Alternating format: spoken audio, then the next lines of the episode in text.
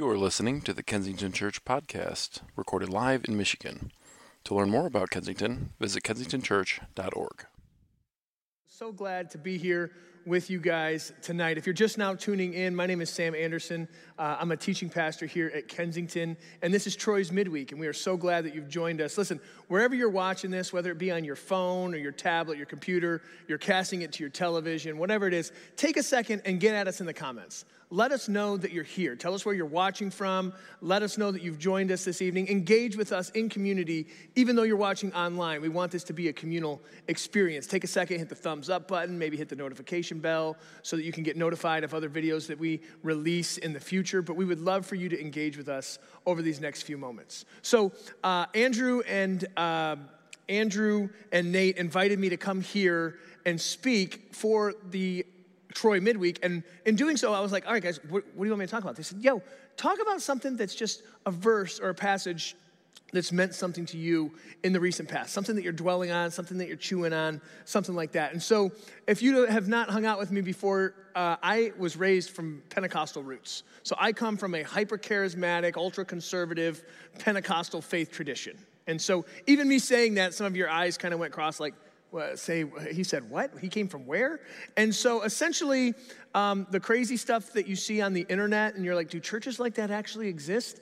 Uh, the answer is yes, and I was raised in those types of churches. And so for me, engaging with the Holy Spirit was always this like uh, experiential encounter right? I went to the kind of churches where the second the music started, we were raising our hands and we're crying in worship, and some people are running the aisles, and you know, we'd go down and have altar calls every service. There was a lot of speaking in tongues, a lot of like manifestations of the charismatic, uh, you know, response to the Holy Spirit. And so, me being raised in that way, I've always been steeped in my relationship with the Holy Spirit of like, how do I figure this thing out?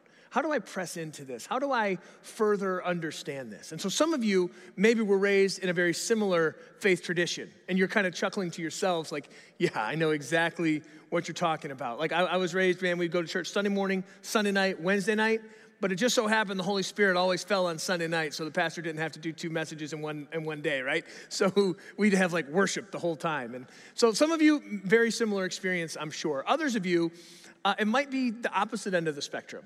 Maybe your engagement with the Holy Spirit throughout your faith journey was, was very rigid and, and you could never even dream to raise your hands in church. And if you did, it'd be like one of those deodorant commercials where you're just like, and like that's the max you're gonna give, right? Like, ugh. and you know, it's it's not as a fluid relationship. When you think of the Holy Spirit, you think of like Casper the Friendly Ghost, but like the Jesus version, right? And it's something kind of other. You're not super like keen on it. And maybe, you know, you fall somewhere in between those two extremes. But the reality is, scriptures engage with the Holy Spirit, Old Testament, New Testament, all the way through right?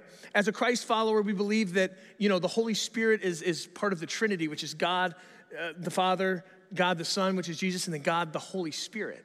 And oftentimes we kind of forget or don't really focus on the Holy Spirit part as much because there's a lot of weird nuance and stuff that's culturally kind of creeped in to our understanding of the Holy Spirit. And so, as I've sort of spent my life journeying through scriptures of how do I understand the Holy Spirit, how do I engage with the Holy Spirit, I, I, I came to a few revelations, a few kind of understandings that really sort of rocked my world. One of them being is that the Holy Spirit, through Scripture, the way that I've been able to understand it, is that the Holy Spirit is less experiential and much more relational.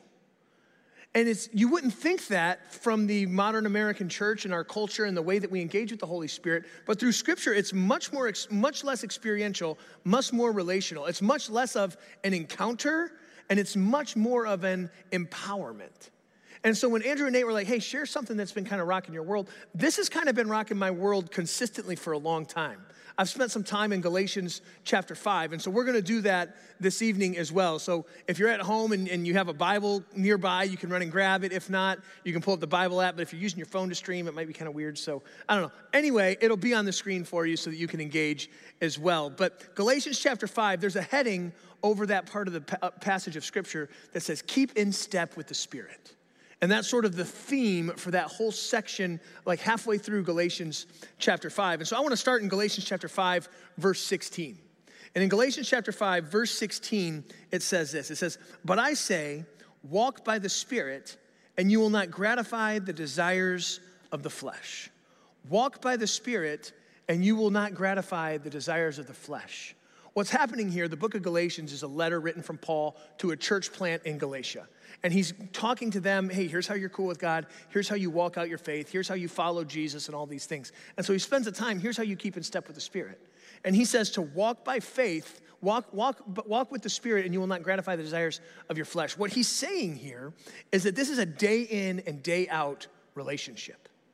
This is not some special service you come to and encounter the Holy Spirit, and that's gonna make you resist your, your fleshly desires. He's saying, no, listen, when your fleshly desires creep in day in and day out, when you're on the grind, when you're raising your family, when you're at the grocery store, when you're at work, when you're at the bank, when all these fleshly desires creep in, he says, if you're in a day by day walking, consistent relationship with the Holy Spirit, you're going to allow the Spirit to move rather than your fleshly desires to come in and take, take over. And so it's this consistent and constant relationship. It's a relational connection with the Holy Spirit.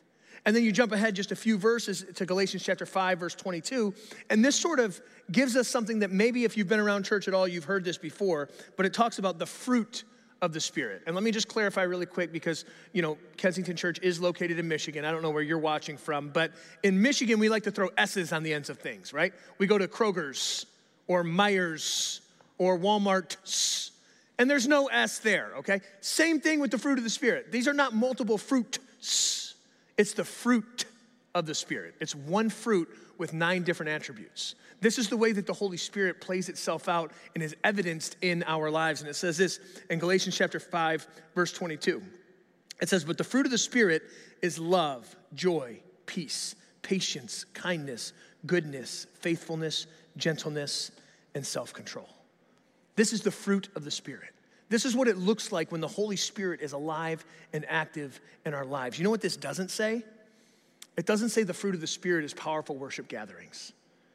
It doesn't say the fruit of the Spirit is this exuberant act of praise and worship. And it doesn't say that that's what the fruit of the Spirit is. It doesn't say that it's a bunch of hype and people getting in and, you know, hyper emotionalism and all the, it, it doesn't say that. And it says, you know what it says? It says it's love, joy, peace, patience, kindness, goodness, faithfulness, gentleness, and self control.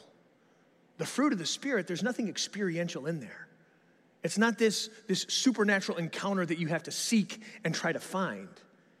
What it is, it's relational empowerment to live your life. It's a relational day in and day out. Are you showing love, joy, peace, patience, kindness, goodness, faithfulness, gentleness, and self control? Is this the way that you're walking through life?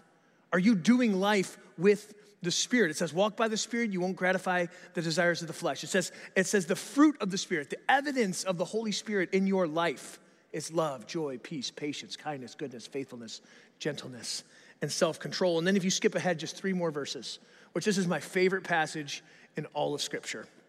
In Galatians chapter 5, verse 25, it says this If we live by the Spirit, let us also keep in step with the Spirit. If we live by the Spirit, let us also keep in step with the Spirit. And for so many years of my life and of my faith journey, I viewed this as like a disciplinary action that I got to keep in step with the Spirit. And if I step out of line, God's standing there with a lightning bolt to smite me and strike me down because I got to keep in step, man. Don't lose step. Don't get out of line. Toe the straight and narrow. That's the way it's got to be. I viewed it for so many years of my faith journey as marching orders, right?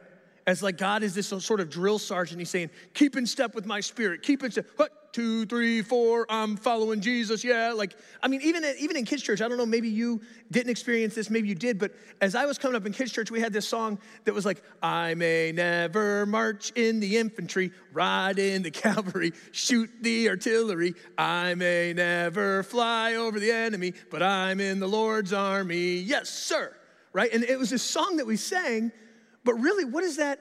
What is that teaching us? It's teaching us to like militarize our faith, right?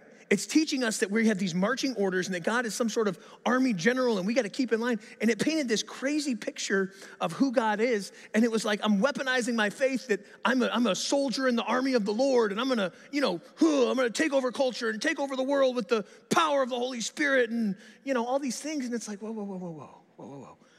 I don't think that's what Galatians 5.25 is talking about at all. I don't think it's this militant force. I don't think it's this disciplinary action, this keep in step with the Spirit, stay in line, or else God's going to smite you. Honestly, I came across this theologian, uh, this biblical scholar from the early 2000s that really revolutionized sort of the way that I approach this. You may have heard of him. Um, his name is Ludacris.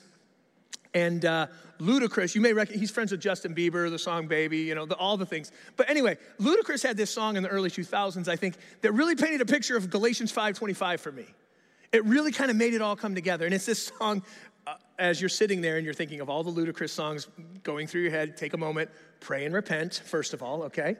All right. Secondly, here's the song that I'm thinking of is When I Move, You Move, right? He says, When I move, you move. Just like that. When I move, you move. Just like that. When I move, you move. Just like that. And so as I hear that, I think, man, I think that's what Paul was getting at in Galatians chapter 5, verse 25 that it's this divine dance that takes place where he leads and we follow. And when he moves, we move.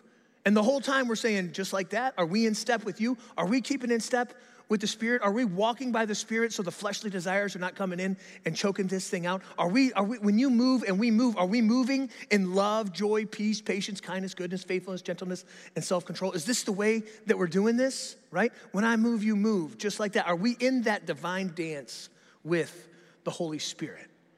I don't think it's marching orders. I don't think it's, it's stay in line. I think it's very intimate. I think it's very personal. And I think it's ultimately very, very relational. And so here at Kensington Church, if you've been a part of our faith community for the last number of years, you know that we've been in this season of waiting. We've been in this season of seeking. We've been in this season of praying. God, what do you have next for us in this next season? We've been praying for God to bring us a senior leader. We've been praying for God to lead, guide, and direct us. What, is, what does the church look like post COVID? What does the church look like as we're moving forward with the crazy political landscape, the crazy social uh, justice unrest, and all the racial stuff that's happening all over our country, all the division, all the polarization? The church has been in this season of saying, God, what do you want to do? Who do you want us to become? Where do you want us to step out and make a difference? And it's been crucial in this season for us to keep in step with the Spirit. It's been crucial for us to be in this divine dance. You know, even with our new senior leader uh, coming along with the Maoris, and I'm sure you've seen some of the stuff coming out about that. And he spoke uh, at the midweek at the Troy campus, you know, a few weeks ago, and all the things that are happening around here to navigate that now more than ever, as the people of God, as, as people part of this faith community that is Kensington, my challenge and my encouragement is during this time of transition, we need to take on a posture that says, God, when you move, I'm gonna move. When he says, when I move, you move. And we say, just like that, when I move, you move. Just like that, when I move, you move. Just like that, very intimate, very personal, very relational. But I wanna encourage and challenge us to keep in step with the Spirit, to enter into this divine dance with the Holy Spirit that's relational, that's day in and day out. It's not some, you know, crazy hype fest we got to go find. It's not some building we have to go to. It's Holy Spirit empowerment, relational empowerment for our everyday lives. I mean, imagine, just for a second, imagine if we lived in this with this relational empowerment of the Holy Spirit. Imagine if we lived in that divine dance that when we went to drop the, drop off lines at school, where we were probably the least Christian we are all day, right? Imagine if we approached that with the Holy Spirit empowerment. Imagine if we approach the, the, the, bank teller that's given us attitude with Holy Spirit empowerment. Imagine if we went to the grocery store and rather than beelining for just what we need and grabbing it and go, we walk in with the Holy Spirit empowerment of saying, God, help me to see how you want to use me in this space and in this time. Imagine what our faith community could look like if we entered into this divine dance and lived in this Holy Spirit empowerment, imagine what God can do. And so, my hope and my prayer and my challenge is that we would take on a posture of when I move, you move. Just like that, when I move, you move. just like that. We would take on a posture of humility and that we would aim to keep in step with the Spirit. Let's pray together. God, I thank you so much for what you're doing here at Kensington Church. I thank you so much for what you're doing in the lives of every individual that's, that's watching us and joining us right now. God, even if it's in our living room, if it's in our kitchen, if it's in our car, wherever we're doing this, Lord, I pray that you would send your Holy Spirit to meet us here and now. Maybe we've had a twisted perception of, of who you are and how you want to inter- interact. Maybe we've been walking around afraid because we're afraid we're going to step out of line and, and everything's going to fall apart. God, I pray that you'd send your Holy Spirit to wrap your arms around us and give us grace and mercy. And let us know that you see us right where you are and you want to engage with us right here, right now. That you're standing there inviting us in to this divine dance this relationship, this intimacy to walk in day in and day out. God, as we continue to navigate this season of transition at Kensington, Lord, I pray that each and every one of us would keep in step with your Holy Spirit. God, we love you, we praise you, we adore you. In Jesus' name, amen. Amen. You've been listening to the Kensington Church Podcast. If you've enjoyed this recording, check back weekly for new content. You can find Kensington on Facebook, Instagram, and Twitter, and of course at kensingtonchurch.org.